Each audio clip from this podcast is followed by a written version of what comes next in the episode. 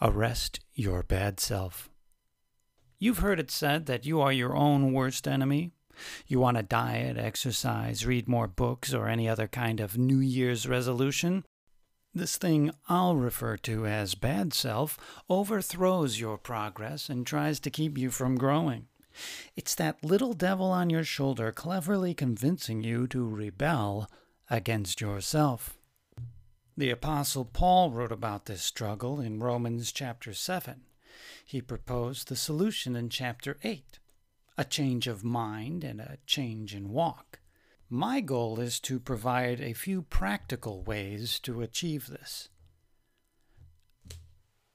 I've also pulled from several books to put this together for you. I've taken from books like The Compound Effect, The Power of Habit, Incognito, The Secret Lives of the Brain, and I used a writing style found in uh, The 48 Laws of Power to present these principles in a unique and amusing way. You will benefit greatly as I have, and I hope you enjoy listening. I'm going to tell you how you can identify, understand, manipulate, and ultimately arrest this sabotaging gremlin. Once you do, you'll find that you are able to build a better you. And isn't that the goal? Identify your bad self. Your bad self is the part of you that only cares about now. When this guy shows up, he fogs the lessons of history and fades the consequences of the future. Your bad self is the crusader of the contemporary. Were you planning the long game of fitness? Your bad self persuades you to postpone that plan until later. Your bad self is incapable of understanding that life can be made better in the future with some effort and discomfort now. The future doesn't exist to this one dimensional creature, and that's why he leverages this imagined entity called the future because he knows you'll believe in it. When you made your plan, you didn't consult him, and now that plan must be modified until it dies. He'll pretend that he's only making it more reasonable and won't tell you that he plans on killing it off. But that's exactly what he wants to do.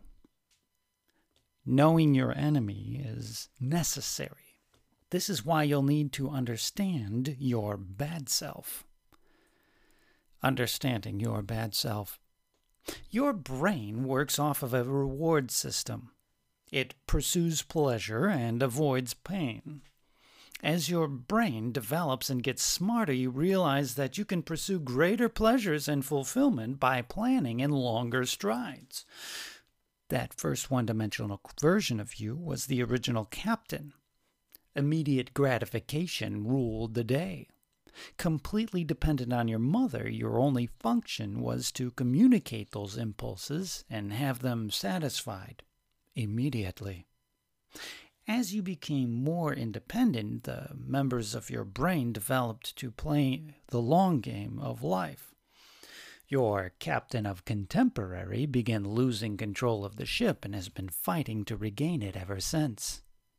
You need the executive of your mind to be able to see all dimensions of life and steer the ship in the best overall path. Your now Nazi isn't qualified, but he thinks he is. He will do anything he can to get his hands on that peg brimmed wheel that steers the ship. You need to keep him confined to his quarters, but this isn't as easy as it sounds because he's not alone. All your life, he's been recruiting neurons in your brain to join his team. Today, he has an army at his dispense. You'll need a battle plan to reduce this faction of your mind to a manageable size. You need to recruit members of his rebellion and build a battalion that will command a better you. How does one accomplish this?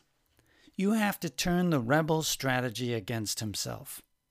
You're going to have to deceive and manipulate his army into confusion and disarray. All is fair in love and war, and this is war. Beguile your bad self. Can you lie to yourself? Of course you can. Your bad self lies to you all the time, and you swallow that bait whole like a baby chick swallows mama's vomit. This deception isn't a one way street, you know. You can serve him back his own duplicitous medicine. He'll be swallowing spoonfuls of your elixir with a smile. How do you beguile your bad self? Firstly, let your bad self think he's in control. Work from behind the scenes. Don't tell yourself you're going to get up at 4:30 a.m., exercise and strictly diet for the rest of your life. Your bad self will put a kibosh on that crazy talk not long after you start. Instead, commit to just one thing and one day at a time. Just one little innocent day, you know, just to switch things up a bit, and then we'll get back to normal. Your bad self lies to you when tempting you with things you know you shouldn't do, so use that compromising soft talk to ease him into something more healthy and productive. Make small changes. Don't change your routine dramatically. If you're too obvious, your bad self will start a revolt, Soviet style. You can command extremes for a few days, but you know as sure as dawn he'll sabotage you just like you sabotaged him. He won't have to wait long until your troops are exhausted, and that's when he'll make his move. Instead, adjust the instruments of navigation one notch at a time so that even though bad self is steering, it's not quite heading in the direction he thinks it is. If you're starting an exercise program, start with 10 minutes. Slow and steady wins the race. With just a little change added inconspicuously and periodically, your bad self will play, or rather sail, right into your hands. Bribe your bad self.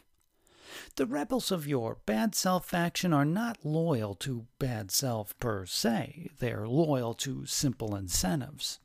If you bribe them, they will back your cause. Give yourself a little reward at the end of your time of discomfort, and the neurons of your brain will align themselves to serve you. Follow up your good habit with something rewarding to look forward to. Perhaps after your workout, a fun sized candy bar is in order. You don't need much to bribe the plebs, so don't overindulge yourself, especially if it defeats the purpose of your workout. Creating good habits every day is the key to creating a better you. Take one step at a time and follow up with that little reward. You can train yourself to do anything if you just implement those two things. Once your habit becomes second nature and you're certain it's a part of you, you can safely drop the reward and use it for a new cause. Battle your bad self. Sometimes you have to change a behavior quickly. If you have a vice or a behavior that is destructive, there is no compromising with baby steps. You've got to take dr- drastic action. Sometimes you have to go to war outright, and placating simply won't do. Yet before you go to battle, you'll need a battle plan. The neurons in your brain are gullible. Scientists call this neuroplasticity.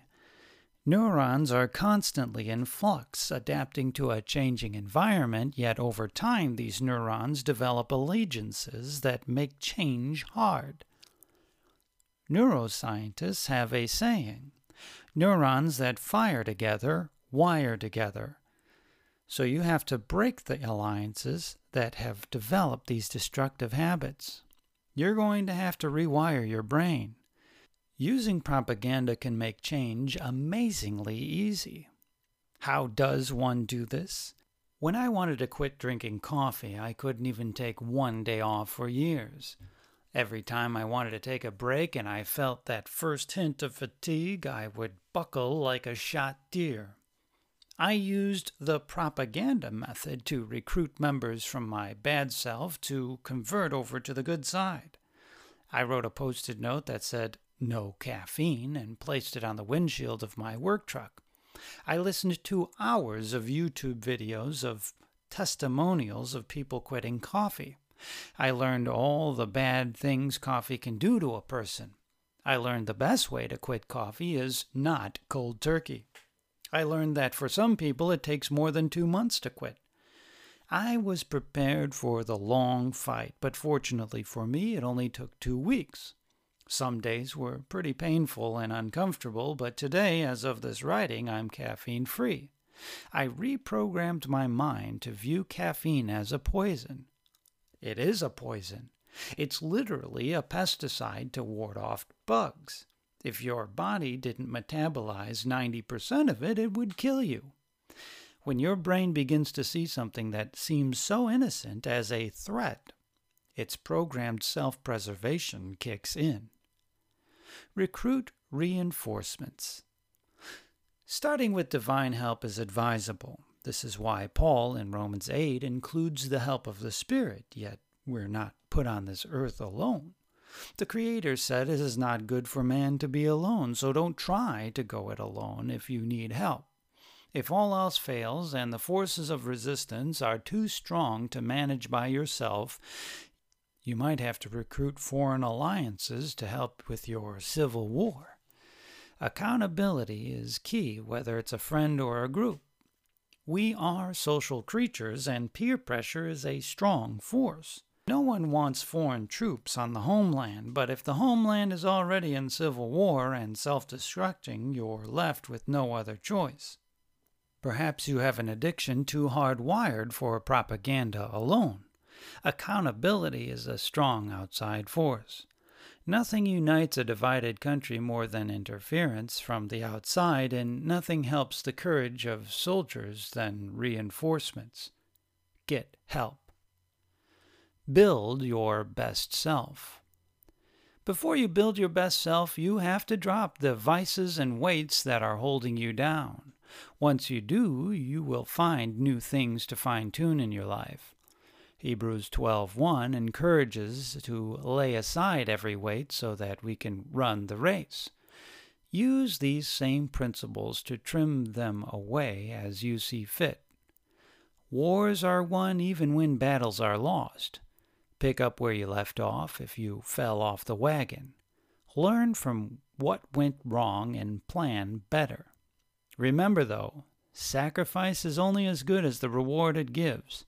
Keep adding and adjusting your life one day and one habit at a time.